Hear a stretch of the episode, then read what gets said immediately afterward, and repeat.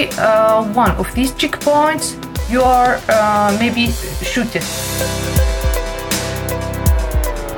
We have a lot of tear gas, we have a lot of uh, clashes, we had a lot of fears. So I lost this chance to be a cardiac surgeon there. Du har fået downloadet det 40. program af Stetoskopet, og rigtig hjertelig velkommen. Mit navn, det er Ulrik, og jeg har en helt særlig person siddende over for mig. Hun er helt særlig af mange grunde, men øh, blandt andet fordi hun er redaktionens eneste FSV'er, eller folkesundhedsvidenskaber. Helt præcis. Og det er dig, Ida. Det er mig. Men du er også unik på andre måder. Du er den første af Stetoskopets redaktion, der er blevet sendt til Palæstina. Ja, simpelthen. Altså, der er jo lidt andre grunde til, at jeg også har været i Palæstina. Ja, okay, det må ja. vi så tage med. Altså, det er jo mest fordi, at jeg har været i praktik i Palestinian Medical Relief Society og har fulgt en mobilklinik i to måneder. Og det er også noget, vi kommer til at høre meget mere om i programmet. Ja, fordi jeg er overbevist over, at du skulle tage en båndoptager med derned og snuppe lidt lyd her og der og snakke med nogle af de mennesker, som du interagerede med, mens du var dernede. Ja. Og det har givet os mulighed for at invitere lytterne med en dag i den mobile klinik i Palæstina.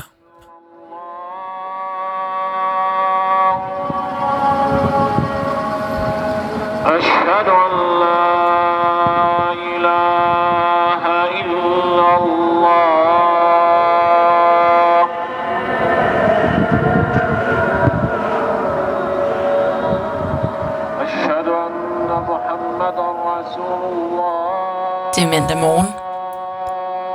Vi er i Palæstina. Vi befinder os i Ramallah. Forberedelserne til den mobile klinik er i gang, og det er fem sølvkufferter, der her skal blive fyldt med medicin. Vi starter dagen nede i en kælder. Det er sundhedspersonalet, der står og fylder de her fem kufferter med medicin. Medicinen ligger hulter til bulter inde i et lille kælderrum, hvor alt skal findes frem og pakkes ned, så vi er klar til dagen ude i et beduinsamfund. Når de fem kufferter er pakket, skal de placeres i bagagerummet af den mobile klinik. Nu er den mobile klinik klar. Dørene bliver lukket, og der bliver skruet op for musikken. Vi kører mod det første checkpoint.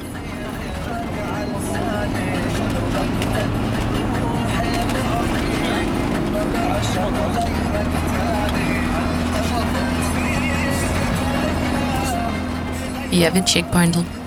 Checkpointet er Israels måde at kontrollere palæstinensernes bevægelse på Vestbredden. Vi holder i kø. Det er en del af dagligdagen.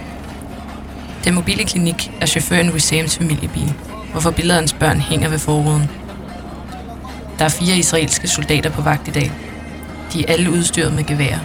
Jeg lægger mærke til, at et af dem peger mod mit lår. Jeg lægger også mærke til skudhullerne i vejskiltene og de afbrændte dæk. Det er her kampene foregår hver fredag. De snakker lidt med den ene af soldaterne. Vi kom hurtigt videre i dag.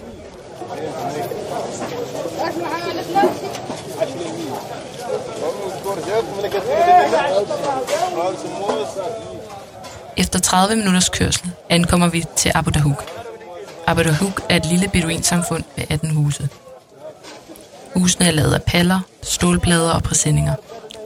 Vi stopper den mobile klinik foran den eneste stabile cementbygning i samfundet. Jeg får at vide, at det er moskeen. De fem kufferter med medicin bliver placeret på gulvet midt i rummet. Der er kun to små borde. Et til lægen og et til sekretæren og journalerne. Alt foregår i et rum. Privatliv er altid en mangelvare. Det samme med stole. Der er kun tre i dag, og klinikken bliver hurtigt fyldt op med kvinder i alderen 20-35 år. Og alle deres børn. Det er en travl dag i klinikken. Ude foran klinikken kører store busser fyldt med turister forbi. Samfundet ligger lige ved siden af motorvejen, direkte til Jerusalem.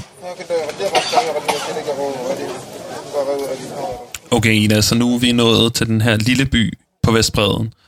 Og, øh, og nu kan jeg ikke lige lade være med at sige, at nu tænker jeg, at vi lige zoomer lidt ud og, og kigger på det, fordi at, øh, at der er jo, det er jo midt i et kriseramt område, at øh, vi har palæstinenserne, vi har øh, Israel og Vestbreden, Gazastriben og så videre. Så jeg ved, at du har haft nogle skrubler omkring det her program, og om det overhovedet skulle produceres, og vi skulle sende det ud.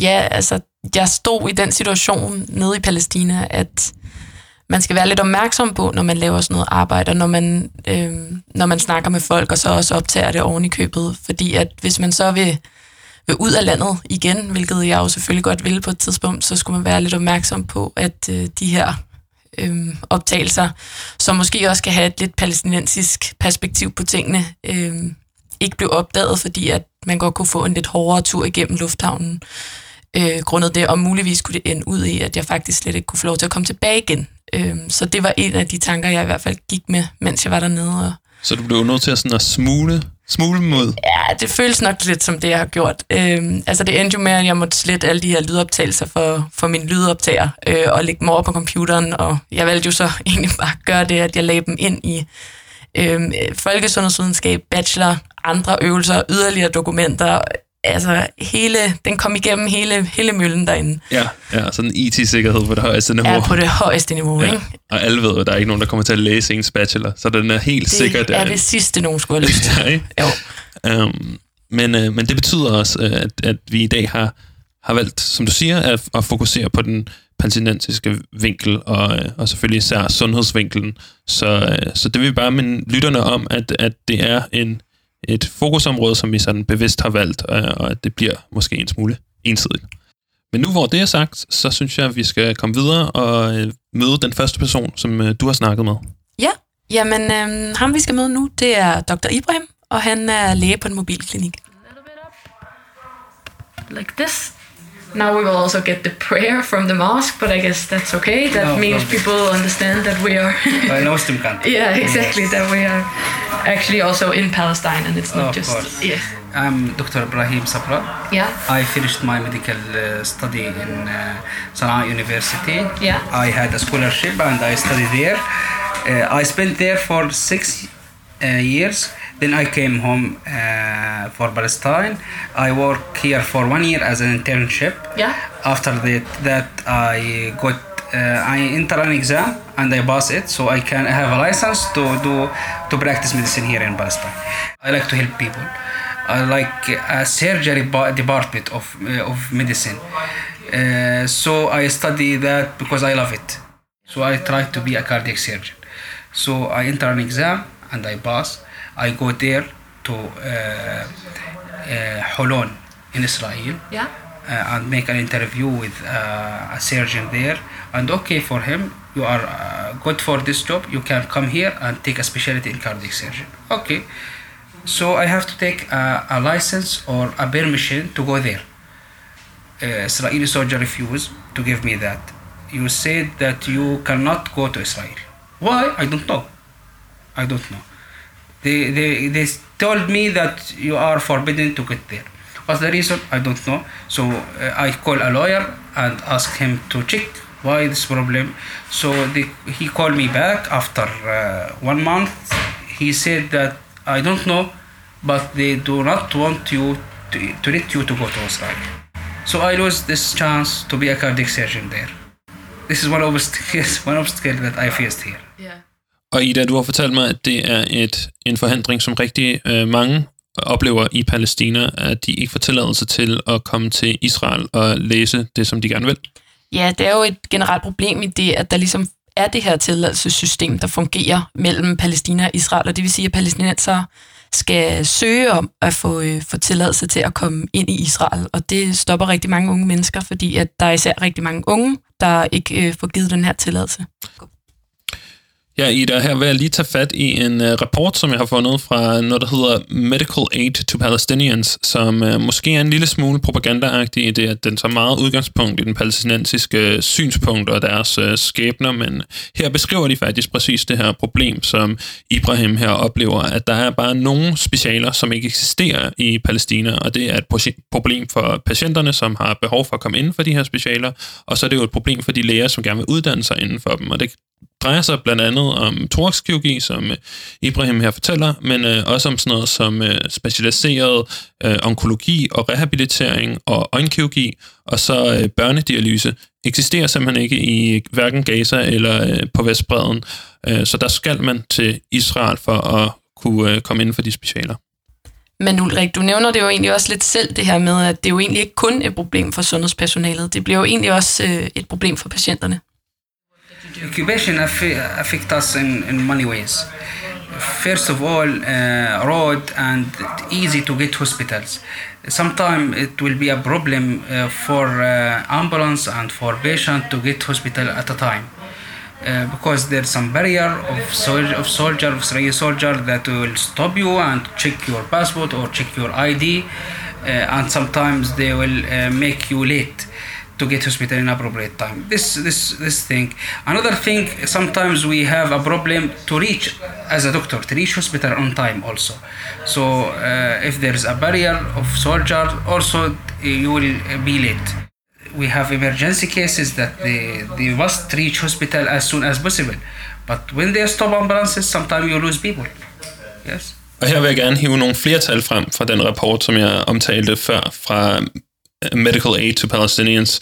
Øh, De beskriver nemlig også, hvordan de her øh, forskelle i øh, sundhedstilbud fra øh, mellem Palæstina og Israel øh, har en kæmpe indflydelse for, på patienterne. Over 50 procent af patienterne i Palæstina ender med at blive flyttet til øh, hospitaler, for eksempel i Øst-Jerusalem, øh, som altså ligger på den anden side af den her separation wall, som, øh, som øh, adskiller de her to territorier. Og øh, det kræver en hel masse øh, at flytte en patient, øh, og det gør det jo altid inden for, for medicin, men her der kræver det altså først, at man putter patienten ind i en palæstinensisk øh, ambulance, kører til checkpointet og får hele ambulancen øh, undersøgt og alle personale og patienten øh, godkendt, og dernæst bliver rykket til en anden ambulance og så kørt videre til hospitalet i Jerusalem. Og øh, WHO har lavet nogle estimater over, at gennemsnitstiden, det tager, det er 24 minutter. Altså det vil sige, at bare det at stoppe i checkpointet tager 24 minutter, plus den tid, det så tager at køre i, øh, i ambulancen fra øh, det ene hospital til det andet. Og øh, hvis man har stået med en kritisk syg patient, så ved man, at 24 minutter, det er, øh, kan betyde forskellen på liv og død. Og som man nemt kan forestille sig, så står sundhedspersonalet i Palæstina faktisk også ofte med de her kritiske patienter. Another thing, as you as you see or as you heard, there is a lot of gunshot here. So there is some uh, peaceful uh, standing on the street without making a, trouble, but soldiers, Israeli soldiers, shot them with with with bullet. There is a, a, a multiple bullets injury in, in Palestine every day, and we work it in hospital every day. Yes, this is this is the main effect of occupation here. Udover skudsårspatienter, så vælger Dr. Ibrahim også at fremhæve en anden form for patient, som, øh, som sundhedsarbejdere ser i Palæstina. Yes. One thing is a neglection of children. That uh, when I was in a duty uh, and mother uh, bring a child about three years old, uh, in village they, they used to boil uh, milk in a large bottle. So she, she neglect her child. He walks and suddenly sink in a boiling milk till his neck. So when when she bring uh, him to the hospital, it was completely skin off, from his neck to his toe, and this is was shaking. Yes, we deal with this patient for about two to three days, but unfortunately he died. You you speak about 80% or more than 80% of total body surface area bare, third degree bare, second to third degree. På den anden side kan Dr. Ibrahim også se, hvordan børns vilkår har forbedret sig. Yeah, we, we, we, we getting better and better year after year. Yes, we have a, a- a vaccination program, very good vaccination program, and our families and our mothers and parents strict to uh, to do a vaccination program is in in time. Yes, so we have. Ida, jeg synes, det er vildt at høre, at Ibrahim her kan slutte med faktisk at være øh, nogenlunde positiv. Øhm, specielt fordi jeg sidder og bladrer lidt videre i den her rapport fra øh, Medical Aid to Palestinians, øhm, og er kommet øh, til den del, hvor de, øh, hvor de har nogle tal omkring, øh, hvad sundhedspersonale bliver udsat for i både øh, Gaza og på Vestbredden. Og de her tal kommer jo selvfølgelig fra nogle af de øh, optøjer, de konflikter, eller hvis man ikke snakker om reel krig, så øh, øh, det, det er der, de kommer fra. Og øh, i 2014 i Gaza, der øh, blev øh, 73 øh, hospitaler enten øh, beskadiget eller øh, destrueret, og øh, det samme gælder 45 ambulancer. Øhm, for øh, sundhedspersonalet, der var der 77, der blev såret, og 23 dræbte. Øh, Vestbreden, der hvor vi befinder os i det her interview, der øh, i perioden fra oktober til december 2015, der er der otte øh, hospitaler, der bliver beskadiget. Der er 92 ambulancer, der bliver ødelagt, og der er 147 sundhedspersonaler, der bliver såret. Så det er virkelig med livet som indsats, at, øh, at man laver det her arbejde, som øh, Ibrahim øh, laver. Ja, og det er noget, som medarbejderne i den mobile klinik har oplevet op til flere gange, og det er blandt andet også noget, som den næste, jeg har snakket med, har oplevet. Det er socialrådgiveren Shada. Yes, uh, my name is Shada Zedia. I'm a social and health worker. I'm working with Palestinian Medical Relief Society uh, in a mobile clinic team. Uh, you know, I'm 30, I'm 34 years old, so I have a lot of experience here. Og Ida, du har jo givet mig mulighed for at sammenfatte det her øh, interview, du har lavet øh, lidt for lytterne. Og øh, det er jo sådan, at Chad der startede med faktisk gerne at ville være sygeplejerske. Uh, I uh, finished my school in 2003 and I want uh, to be a nurse. I tried to have my education in Ramallah and then that uh, years ago in 2003 every way was closed. We have checkpoints everywhere and we have uh, soldiers everywhere in, in West Bank. I tried to uh, have my education for one month in Ramallah, but every night we have a lot of tear gas, we have a lot of uh, clashes, we had a lot of fears, and uh, once uh, the, we tried to cross the checkpoints and they follow us with live bullets. So I was just 18, so young, and I, I can't continue. I'm back. Uh, Så Shadna må opgive at blive øh, sygeplejerske. Hun oplevede at blive udsat for et sådan pres, at hun øh, faktisk mistede sit hår og havde det psykisk ekstremt dårligt i næsten et halvt år. five months uh, with no hair uh, no sleep it was very bad time for me i couldn't uh, study i couldn't do it, it's what wasn't a normal life for me det er blandt andet det, der gør, at Shadda beslutter sig for at tage en uddannelse, hvor hun har mulighed for at hjælpe borgere og patienter, ligesom hende selv.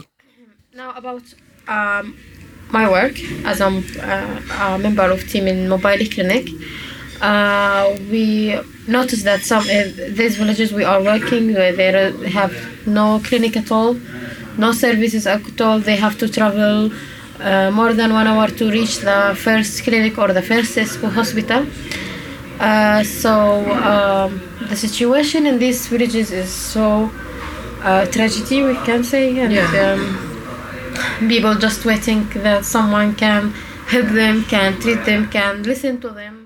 Og områderne her er ekstremt udsatte. the people there they don't have houses. They uh, usually um, live for a long time they live in the tents and um, in the mountains with their sheep and uh, it's um, like a farming and bedouin way to live in the mountain Og besættelsen mærkes selv i det daglige liv.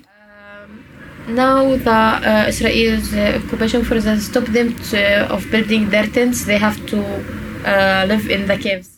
Uh, sometimes, if they close the entrance of the villages, uh, we can't go in, in the village because we have our uh, all our equipment in the car and we can't go on foot with this equipment. Uh, and also sometimes they forbidden us to go on foot to these villages. Shada har oplevet vold fra det israelske militær. Yeah, it's it's so many times I can't count it. Blandt andet en mindre by uden for Nablus. They attack uh, two houses and the school uh, with weapons, tear gas, live bullets, bullets.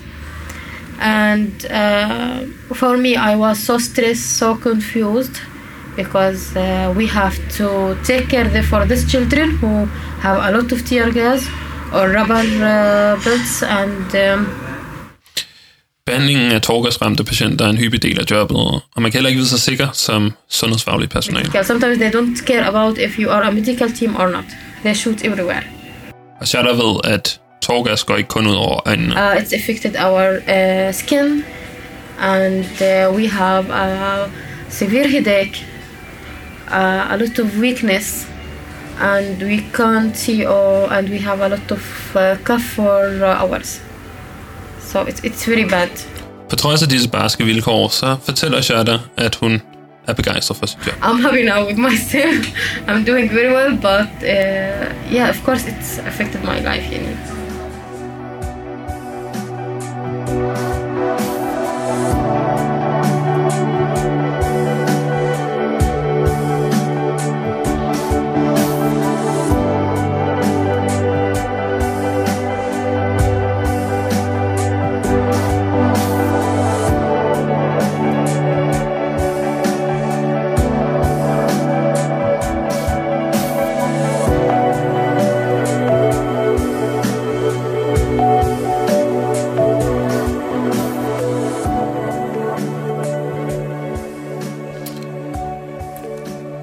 Ida, efter at have hørt de her to interview, der må jeg sige, at jeg er lidt bekymret for dig. Altså, var det, var det ikke farligt at være dernede? Det får det jo, de får det jo meget til at lyde sådan her. Ja, altså, jeg vil sige, jeg følte på ikke noget tidspunkt, at jeg var i fare, eller at der var nogen fare på færre. Der var nok nogle gange, hvor man synes, det var lidt ubehageligt, og det var mest fordi, at der er rigtig mange checkpoints, og der er rigtig meget militær, israelsk militær for den sags skyld, og det gør, at man ofte føler, at man i hvert fald er i en krigszone, eller at det ligner en krigszone. Øhm, og det kan godt være lidt intimiderende nogle gange, men, men der var aldrig nogen kampe omkring mig. Jeg vidste, hvornår kampene foregik. Det var hver fredag, og jeg vidste, hvor det var. Hvorfor er det, at der er kampe om fredagen? Jamen, det er fordi, at det er deres, øh, det er, det er fridagen i Palæstina, så tager øh, man i moské om formiddagen, og så øh, dem, der tager ud og kæmper, de tager så ud og kæmper ved de her checkpoints, efter de har været i moskeen. Så det er noget, alle ved, at så tager man derover eller et eller andet sted hen, og så Ja, der er de kan man her, enten møde op eller holde sig væk. præcis, ja, der er de her checkpoints, som man ved, der kommer kampe ved. Og de her kampe, det er palæstinenser, som kaster med sten mod det israelske militær, som står med fuldt udstyr og øh, gevær og skyder med gummikugler eller, eller kugler eller tåregas for den sags skyld. Og var det noget, du vidste på forhånd, at man øh, skulle holde sig væk? Var der ligesom nogen, der tog dig i hånden og sagde, hey, du skal, øh, der er nogle ting, du ikke skal gøre, mens du er her? Ja, altså man fik hurtigt at vide i hvert fald, at der var de her kampe hver fredag, og at man skulle holde sig langt væk fra dem. Altså jeg vil sige, jeg vidste selvfølgelig ikke, hvor det var, inden jeg kom derned, men det blev man rigtig hurtigt orienteret om, både af de palæstinenser, jeg arbejdede sammen med, som sagde, lad være med at tage dig ud, men samtidig også øh, med den organisation, jeg ligesom var taget afsted med. Og organisationen og hvordan man kommer afsted til Palæstina, det vil vi godt høre mere om lige om lidt. Øh, men først så skal vi jo møde den sidste person fra den mobile klinik. Ja, nu skal vi tilbage til moskeen, og vi skal tilbage, hvor den mobile klinik har sat udstyret op og er klar til at tage imod patienterne. Og i det ene hjørne, der sidder Dr. Shatter, og hun er den kvindelige læge. Um, I'm Dr. Shada Laham, a Palestinian doctor from Bethlehem, West Bank. Uh, I'm 27 years old. Uh, I'm um, from a family uh, lives in the Hesha camp, which is a camp in uh, Bethlehem for refugee camps. Um, I graduated from Cairo University, uh, which is called also Kasr Al Aini uh, School of Medicine, which is uh, the um, uh, biggest uh, school of medicine in the Middle East and the oldest one, one of the oldest uh, medical schools in the world. Efter Dr. Shatter afsluttede sin uddannelse, valgte hun at arbejde for Pierre Morris og i den mobile klinik. Hun valgte dette arbejde, fordi hun her har muligheden for at hjælpe patienter i hvad hun beskriver som meget udsatte områder. the poor community, uh, which is not allowed to build, to travel, to uh, to um, to make um, to get employees. Um, these people, the, the the poor community, will suffer in its uh, health side because there is no money, No. so no doctors, no visit to doctors, no uh, no insurance, uh, no medications, and also um, no no self care. No self-care. No, there is no one uh, goes to him and give them uh, health education. So they, they didn't know how to work with emergency cases, some or with nutrition of the children's or uh, the care of geriatrics. They, they didn't know anything. So that's our job. Yes. Dr. Shatter har også valgt at arbejde for en mobile klinik, fordi de områder, den mobile klinik kører ud til, især er påvirket af Israels besættelse af Palæstina. uh, areas or communities which is um, have a danger from settlements or soldiers or uh, a settlement uh, the people who lives in settlements we goes to these people because because the, uh, those people are suffering from, from many um, events and many uh, Yeah. harmful things uh, many communities also suffering from the um, um, um, direct harmful um, activities or uh, uh, things that the soldiers or the settlements uh, people do, like they uh, throw on them some rubbish or throw on them um, gas bombs or they shooting they shooting many people there. They use gates in the uh, entrance of these uh, sites or communities. And these gates um, there is a soldiers there so they close uh, the gate when when they want. So you cannot enter to the to this to this site or community and you cannot leave it. No no one can do, do that. And that uh, continue for two days or three days or maybe as, as they as they want. uh, sometimes uh, there is a checkpoint. They see your cards or id if they are not uh, not allowed you will be go back. So you're not allowed to to enter to the to the site. So it's it's not um, not safe. No. not safe pla- not safe places. Det er dog ikke kun i de her områder, at Dr. Shatter føler sig usikker. In my travel to, to Hebron, I pass from two checkpoints or sometimes three checkpoints. In every uh, one of these checkpoints, you are uh, maybe shooted just for the, uh, the soldier are th- th- that what, what he what he want at that at that, that moment. So it's very uh, dangerous. It's very uh, um, unsafe places in all all over uh, West Bank, and unfortunately, it's increased, not decreased. Dr. Shatter opfordrer dog folk til at komme og besøge Palæstina. Come and we will uh, be uh, very happy if you visit us. You need anyone to, to come and see what you what you uh, face and what, how do you live. Um, and I advise uh, them to take care of themselves because Palestine is uh, not a safe place. Palestinians are not not uh, uh, they didn't do any harmful activities to, to their visitors or to anyone.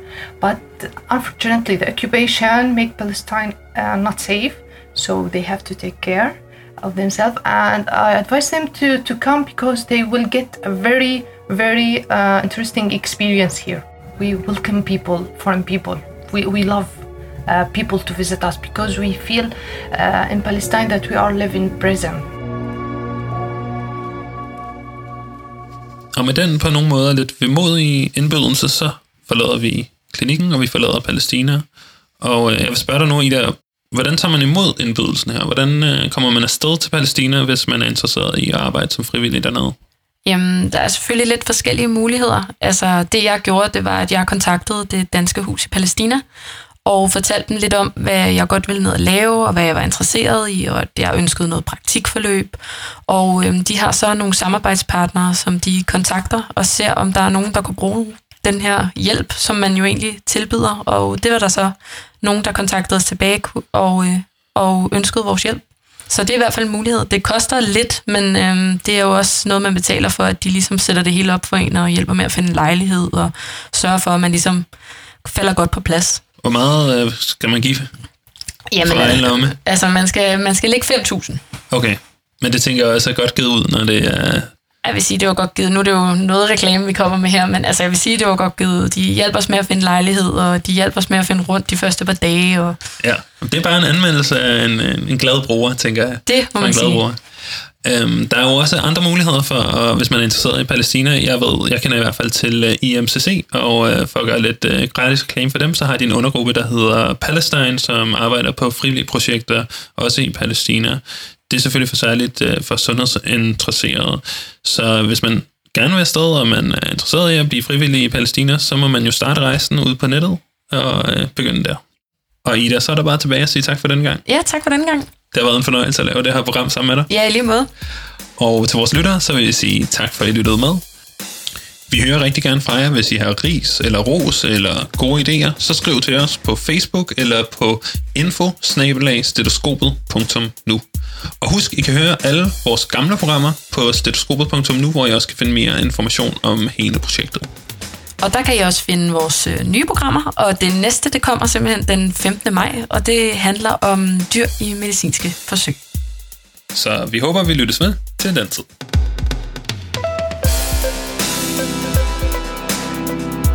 Jeg tror, jeg skal sige sådan mere sådan... Ja. Nu, nu, nu er det snakket meget i dag. Men det er i hvert fald med, ikke også? Hej hej.